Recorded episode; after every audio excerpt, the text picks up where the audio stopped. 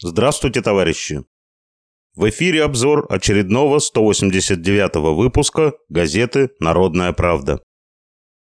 Проводимая Россией специальная военная операция ставит ребром вопрос о значимости развития экономики. От эффективности работы предприятий, особенно тех, которые выполняют оборонные заказы, зависит победа в борьбе с американским фашизмом на Украине. О роли заводских рабочих и партий рабочего класса в борьбе за развитие производства и в победе над фашизмом читайте на первой странице «Народной правды». В статье «Для победы необходима рабочая партия России». Здесь приводятся простые меры, которые трудовые коллективы способны осуществить под руководством РПР, но которые недоступны любым директорам и министрам, если они не опираются на инициативу рабочих. Общественное объединение «Рабочая партия России» ведет свою работу не один десяток лет. Эта планомерная работа посвящена достижению поставленной цели – организации рабочего движения и формированию советов как органов, объединяющих представителей забасткомов производственных предприятий. Партия не бросается в крайности под влиянием конъюнктуры, а твердо стоит на позиции рабочего класса. В материале «Достижения и успехи авангарда рабочего класса» можно ознакомиться с постановлением 29-го съезда Рабочей партии России, в котором кратко перечислены основные направления деятельности партии и задачи, которые ей необходимо решить в предстоящем году. Все тяготы и лишения кризисов и войн на своих плечах выносят трудящиеся, и прежде всего рабочие.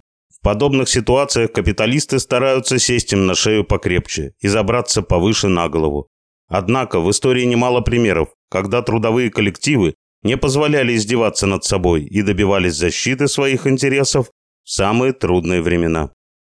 В опровержение маловеров, которые говорят, что борьба трудящихся за свои интересы в нынешней буржуазной России невозможна, на второй странице газеты опубликована краткая история борьбы и успехов профсоюза авиадиспетчеров. Когда экономика России переживала буржуазный коллапс 90-х, когда в стране был разгул преступности и безработицы, сплоченный коллектив авиадиспетчеров добился таких условий труда, которым можно порадоваться и сегодня. Это и заработная плата в 200 тысяч рублей. Это дополнительный оплачиваемый отпуск 39 дней. Это выплата 700 тысяч рублей на покупку жилья и многое-многое другое. При этом, вопреки байкам капиталистов, авиакомпании не только не разорились после такого, но и наоборот стали более эффективными и прибыльными. А для тех, кому кажется, что достижение Федерального профсоюза авиадиспетчеров уже в прошлом, и не только для них, будет интересна статья президента ВПАД Сергея Анатольевича Ковалева, который поделился новым опытом борьбы профсоюза. Вот с кого нужно брать пример всем рабочим. И рабочие берут пример. На третьей странице «Народной правды» можно ознакомиться с опытом борьбы иркутских электромонтеров за сохранение своей жизни и здоровья. Тимур Сердалиев, рабочий Иркутской электросетевой компании, в заметке «Правильный подход» сообщает, как его коллективу удалось заставить работодателя не только на бумаге, но и на деле проводить обучение охране труда в рабочее время, а также противоаварийную и противопожарную подготовку. Это помогло рабочим понять, что в теории все красиво, но на практике возникает столько нюансов, что без подготовки рабочим смерть. Товарищи рабочие, работодателю от вас нужно лишь рабочее время, но он не вернет вам и вашим близким утраченные жизни и здоровье. Перенимайте опыт иркутских электромонтеров. В заметке «Рабочие делятся опытом» рассказывается о важном моменте борьбы еще одного коллектива. Речь идет о способе противостояния попыткам руководства раздробить коллектив и выбить активистов. Обращаем внимание, что заметка написана членом РПР по материалам, которые прислали читатели газеты. Имена самих рабочих не указаны. И даже не называется предприятие, так что работодатель раньше времени не узнает об активе рабочих. В то же время все читатели узнают о полезном опыте, который помогает рабочим добиваться своего. Борьба за насущные требования позволяет сформировать и сплотить коллектив, а также выработать навыки, которые открывают возможность расширения борьбы за более высокие цели. Ведь мощь организованных трудящихся не должна размениваться на мелочи. Не надо бить из пушки по воробьям. Поэтому следующий шаг – это борьба за комплекс требований, выраженный в проекте коллективного договора, который разработали сами рабочие. с кратким содержанием очередного прогрессивного проекта коллективного договора можно ознакомиться на четвертой странице газеты. Материал так и называется. Основные положения коллективного договора предприятия по ремонту сложной техники. Наверняка каждый рабочий найдет в них то, что выражает его интересы. Поэтому изучайте и используйте эти положения в своих проектах коллективных договоров. А за конкретной помощью в составлении проекта и в борьбе за его подписание вы можете обратиться по любому из телефонов, указанных внизу первых двух страниц «Народной правды». К жизни бойцов на фронте невозможно оставаться равнодушным. Потому Рабочая партия России по инициативе члена партии Сергея Александровича Бабина и при поддержке сочувствующих продолжает оказывать посильную помощь сотой отдельной мотострелковой бригаде Народной милиции ДНР. В заметке «Помощь фронту» приводится краткий отчет о проделанной работе за последние два месяца. Сбор средств продолжается.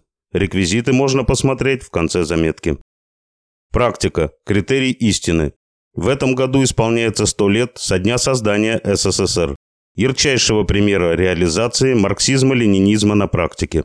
В небольшой статье «100 лет СССР и перипетии русской истории» дается экскурс, как настоящие марксисты при поддержке подавляющего большинства населения союзных республик построили социализм в первом в истории социалистическом государстве. И как кучка предателей при попустительстве этого же большинства разрушила то, что было создано и защищено советским народом потом и кровью. То, чему учили Маркс и Энгельс, а потом Ленин, беречь и укреплять диктатуру пролетариата, не было в должной мере осознанно трудящимися но было в достаточной мере усвоено предателями, чтобы знать, что делать для разрушения социалистической экономики и социалистического общества. Товарищи рабочие, газета «Народная правда» издается на средства и пожертвования от передовых рабочих и интеллигентов. Это газета, которая помогает доносить необходимые знания и опыт рабочим, желающим коллективно бороться за свои интересы. Распространение газеты помогает рабочей партии России налаживать контакт с передовыми рабочими у проходных заводов и фабрик. Но только газеты для развития теоретической, экономической и политической борьбы рабочего класса сегодня недостаточно. Поэтому наряду с газетой создано Красное радио Фонда Рабочей Академии, которое ведет круглосуточное вещание. Подкасты ежедневно наполняются новыми лекциями Фонда Рабочей Академии и выступлениями членов Рабочей партии России. Ежедневно выходят видео «Новости классовой борьбы». Мы вещаем в удобном формате для прослушивания в дороге, на работе и на отдыхе. У Рабочей партии России есть много друзей, которые помогают распространению марксизма. Так, группа «Свободное время» занимается изучением наследия классиков марксизма-ленинизма и делает его более понятным и доступным для рабочих и сочувствующих делу рабочего класса. Эта группа издает цикл работ «Основное в марксизме-ленинизме», куда входят основные произведения Ленина, Сталина, Маркса, Энгельса. До встречи у проходных ваших заводов, товарищи рабочие.